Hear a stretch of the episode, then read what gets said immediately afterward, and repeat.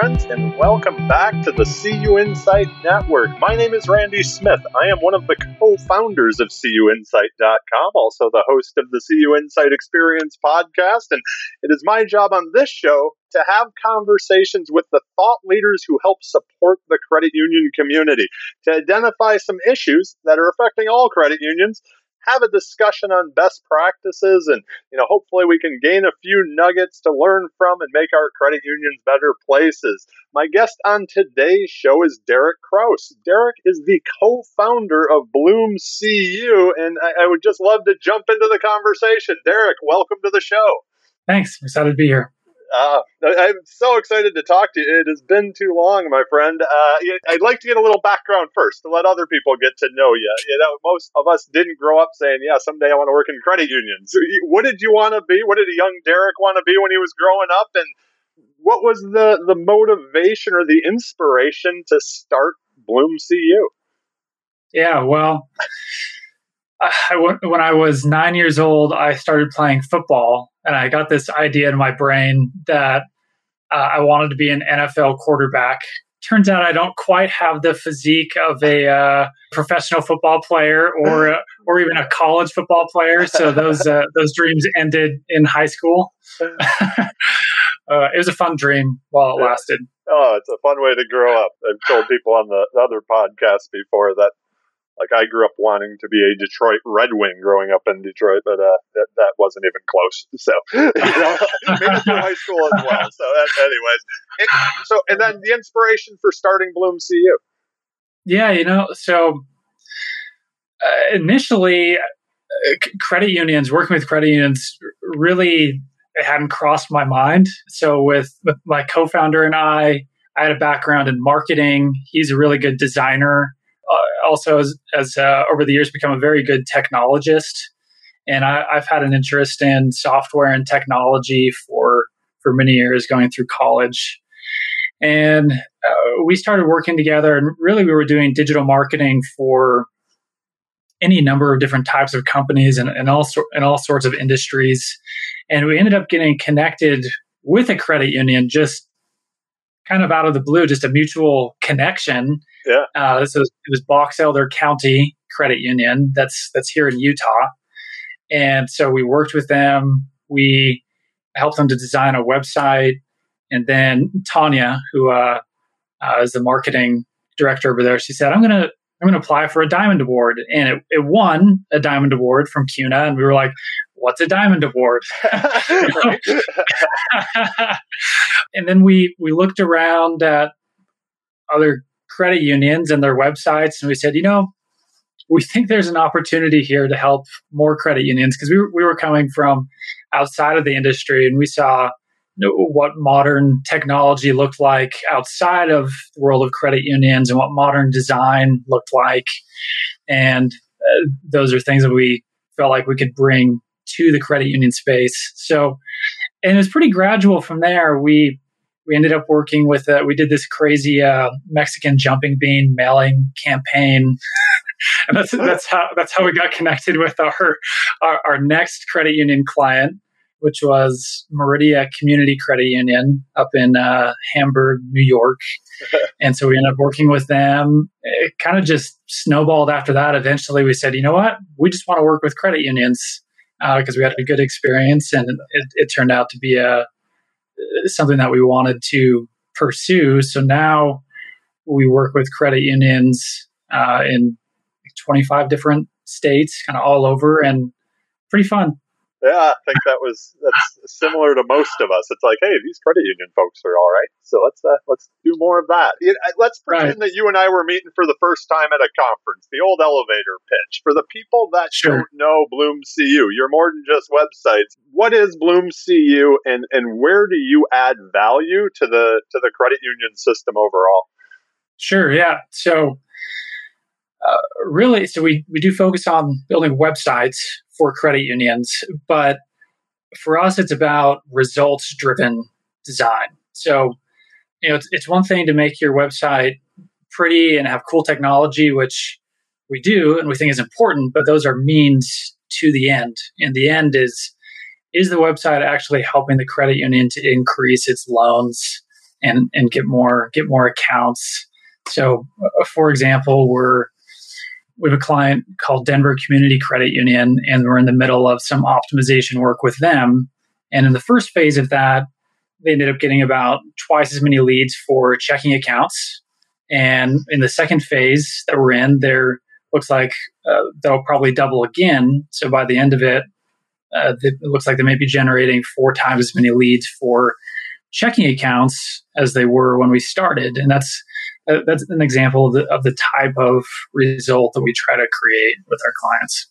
Uh, that's pretty cool. I've always uh, enjoyed the conversations you and I have had. You know, as we were kind of preparing for the show, we talked about a couple of situations, and one, I mean, you just were, you know, bringing up. It, so I'd like to start there. What does it look like to transform? And there's a word that kept popping in my head where it was like, is it total transformation at this point, or with some of your credit union clients? I'm assuming it's kind of that enhancing the website access and the member experience. And you mentioned new, you know, checking accounts, but also new loans. I guess what does that what does that look like? You know. Yeah, I, well, I can tell you what it looks like for us. So it, initially, when we start working with a, a credit union, you need to have a really the end goal is to use the website as a tool to get more loans, accounts, deposits, members, you know, those key metrics of how a credit union actually grows. And so what's most important is you need a platform for continuous improvement. So uh, when we work with a credit union, that always starts with redesigning their website initially because you, you need to be in a good starting point. You need to have a tool that you can you can use and then optimize going forward. Uh, but something I, I think is interesting when you think about the initial redesign process, uh, so the way that most credit unions you know, historically have gone about their websites is you know, they have a website, four or five years goes by, and the website becomes out of date. You know, there, there's there's some little enhancements and improvements that are made to the website over those four or five years, but for the most part, it goes out of date, and then they realize they need to, they need a new website, so they do a big redesign project and then it just repeats every four or five years. Yeah. Um, I'm laughing at that because that's what we did with the two first two versions of CU Insight too. Was two years sure. later we're tearing the entire thing down before you know, and it's like if you build something you can build on, that's nice, right? so yeah, uh, sorry to jump in. Go ahead. no, no, you're good. That's that's exactly right. Because so in, instead of that concept where it's like build a website, like flatline, build a website, flatline. Instead, thinking about the website you would with any other part of your marketing where it's something you want to you want to continuously improve and you also want to see results from. Uh, so rather than thinking of the website as just a cost uh, what is it actually doing for us?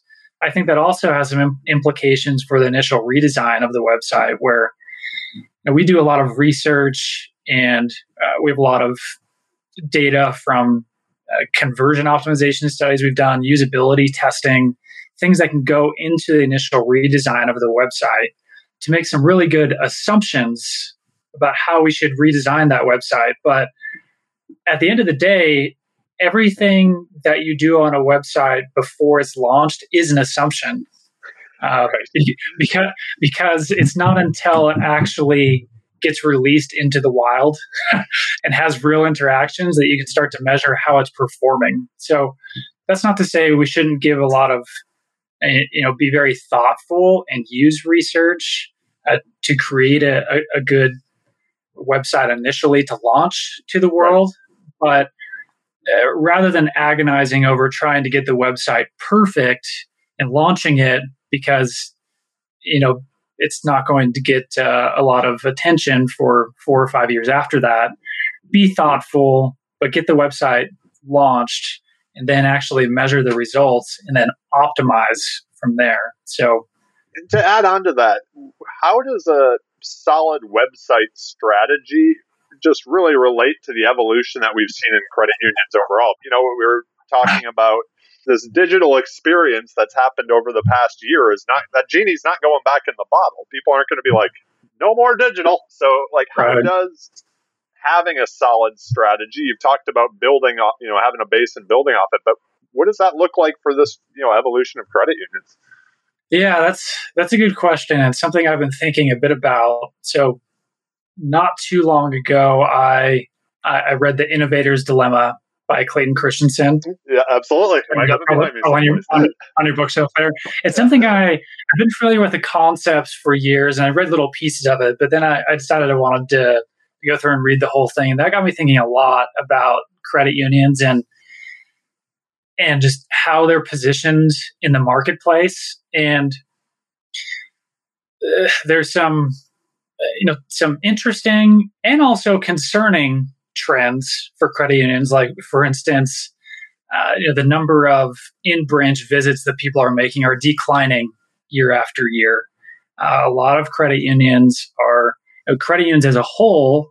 Uh, membership is growing, assets are growing, but uh, there are a lot of credit unions that are str- struggling to uh, grow their membership, especially with younger generations. And uh, I think a lot of that is because historically credit unions have been able to rely on the fact that they have physical branches, they have a physical presence in their communities, and in the past, that's that's who people banked with. They banked with people that were physically in their community, but that's not. Uh, I'm not going to say that's not at all the case uh, today, but that that idea is diminishing. You know, much more people don't care uh, where their credit union or bank is located. They don't they don't want to go into a branch. They don't want to talk to someone. They want to do everything mobile app or online banking and do everything digitally. And I, I think what's happened with COVID has helped to accelerate that. Uh, it was already happening, but it just got accelerated. So, you know, with with the website in that context, your number one touch point digitally, you know, once once someone is a member, they're going to be going more often to online banking or maybe the mobile app. But even members will come and use the website, but especially non-members, potential members, they're not going to go to your mobile app. They're not going to online banking. So your website is, is the face of your credit union for potential members.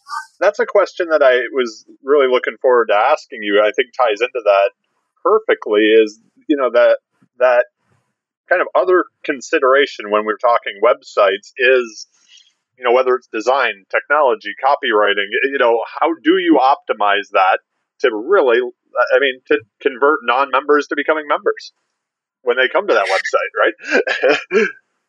Yeah and all of those things that you mentioned play a role. The design the, the copywriting the, the technology the way that we look at it is when someone shows up on your website, they're coming from some source and they're landing on some particular page. Most often, that page is the homepage.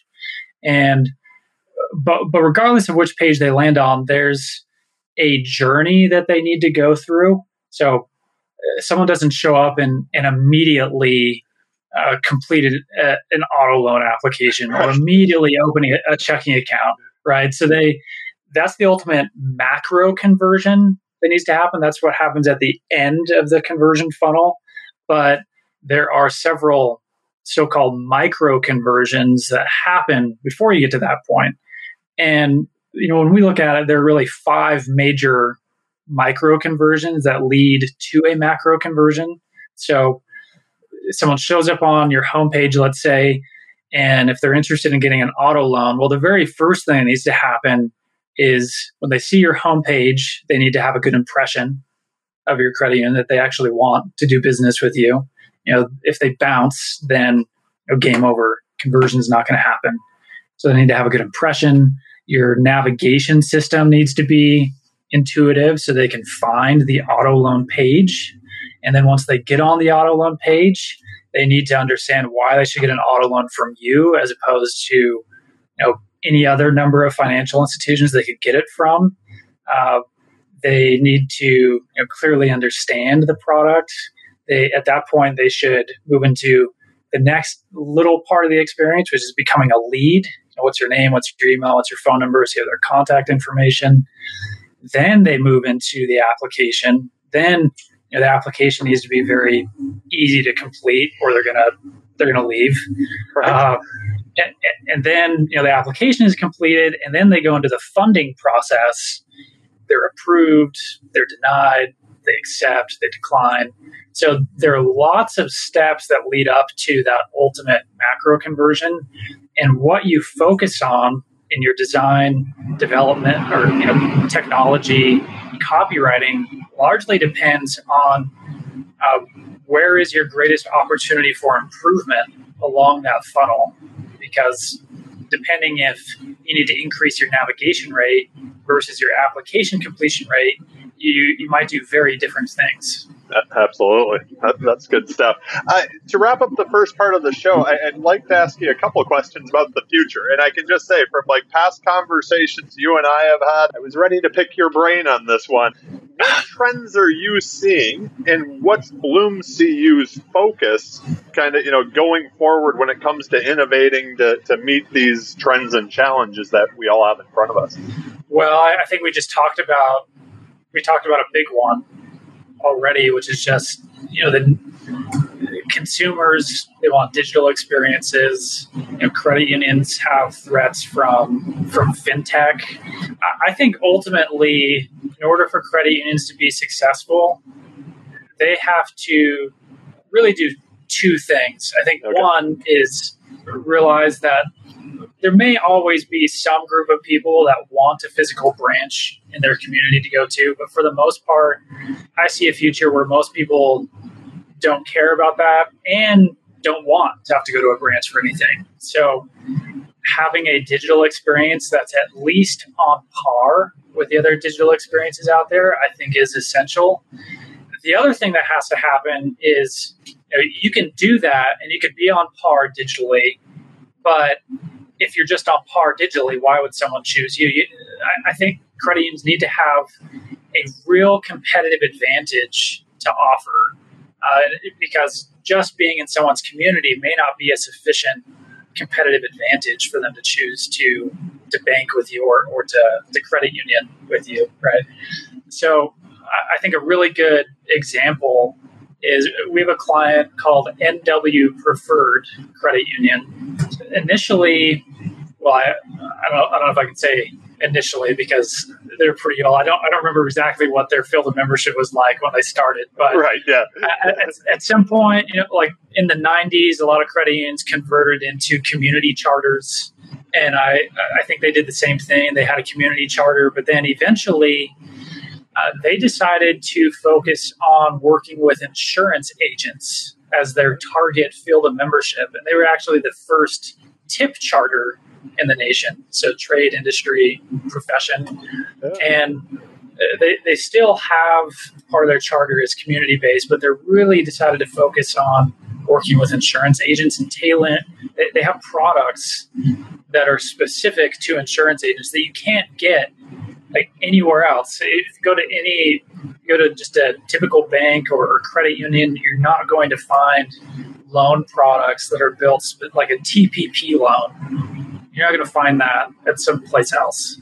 They have very few competitors that specifically target insurance agents. So they, they're offering value to a specific group that gives them a, a functional competitive advantage. They have products that other people don't and uh, I, I, don't know that every credit union needs to find a functional advantage like that, but you got to have some tangible competitive advantage and uh, when it comes to function, reliability, convenience, uh, or real advantage in price.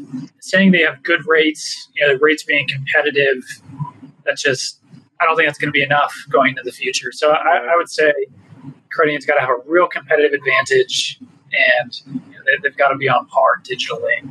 I couldn't agree more with you on that. You know, if we're all used to this seamless digital experience, if we're grocery shopping or ordering food or going to Amazon, like we expect the same thing everywhere we go, right?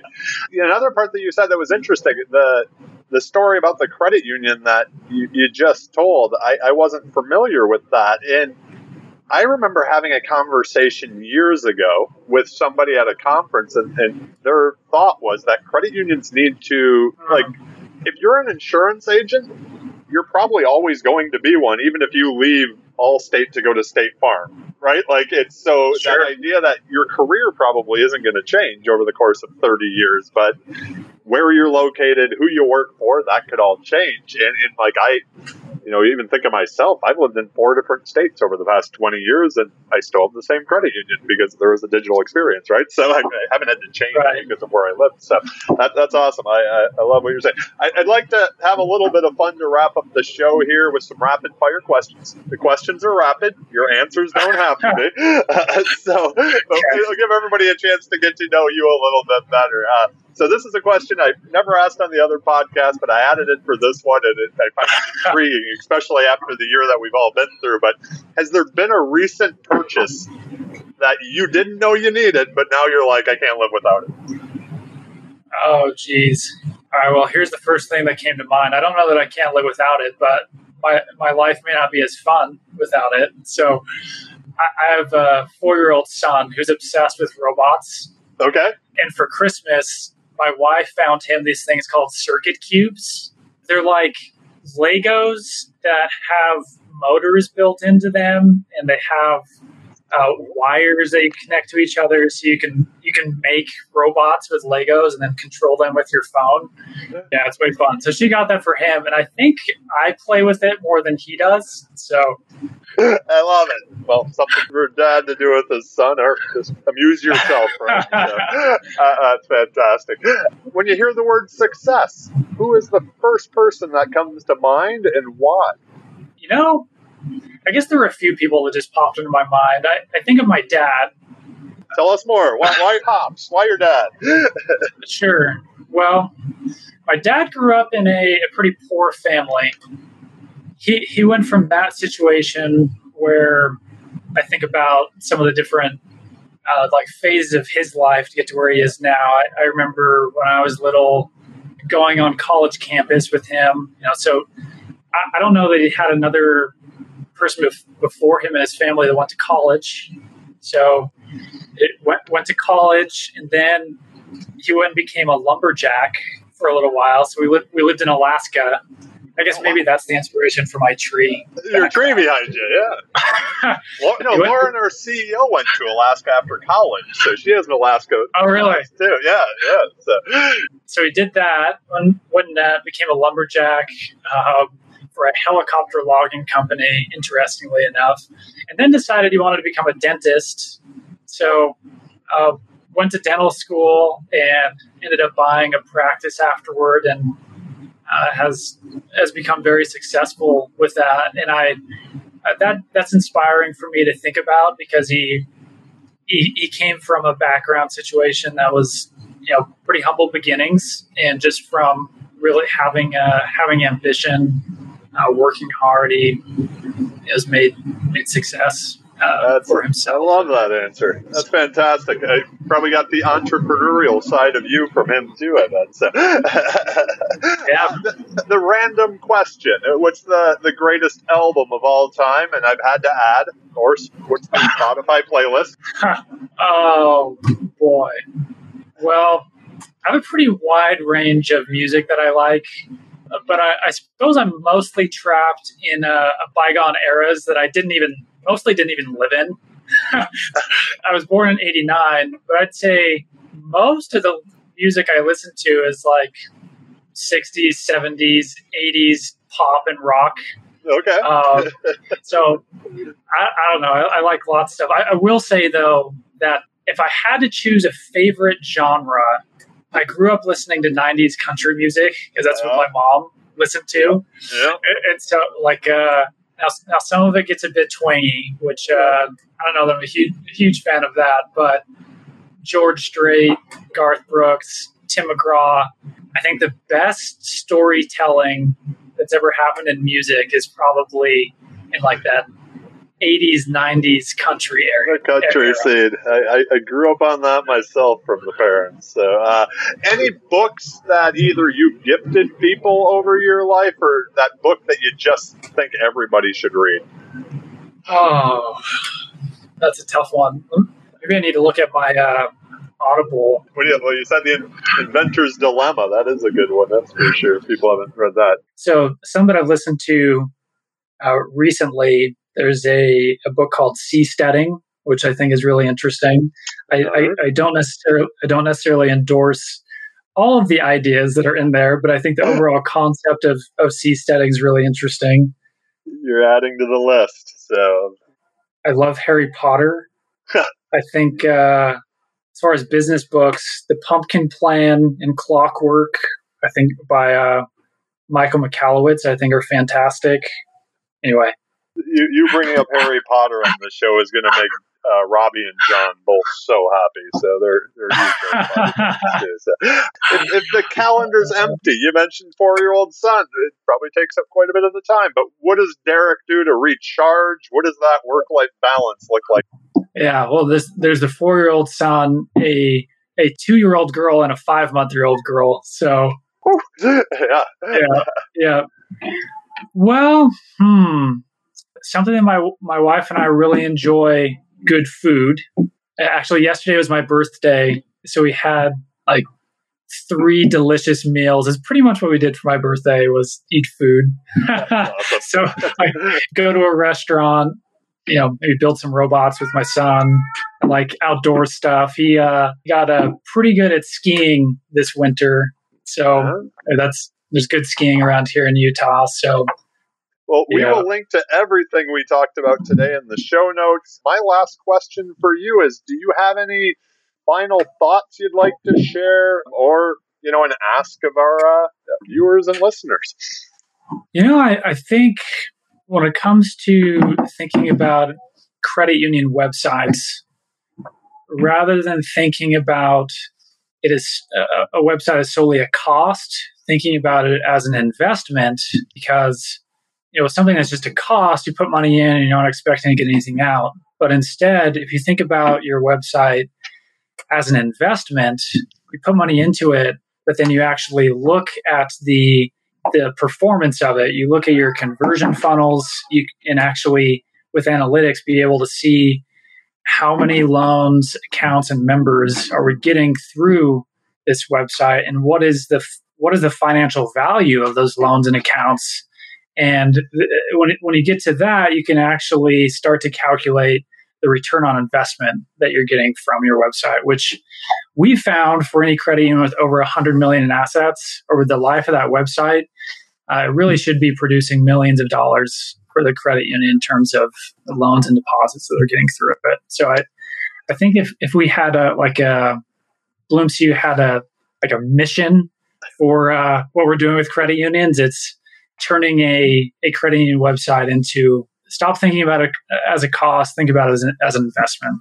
I, for years, have listened to the Tim Ferriss show and all that I get the podcast, and all I can th- keep thinking in my head is he used to ask the question, if you had a billboard, what could it be? If I asked you the question, if you had a billboard you could put right in front of GAC, what would it be, right? Like, that was fantastic. Uh, thank you again, Derik, for being on the show today. Well, I, I look forward to once we're all running around again and to, to see you in person. so, you know, I, I appreciate this greatly. Stay well, my friend. Thanks. Good to talk to you, Randy.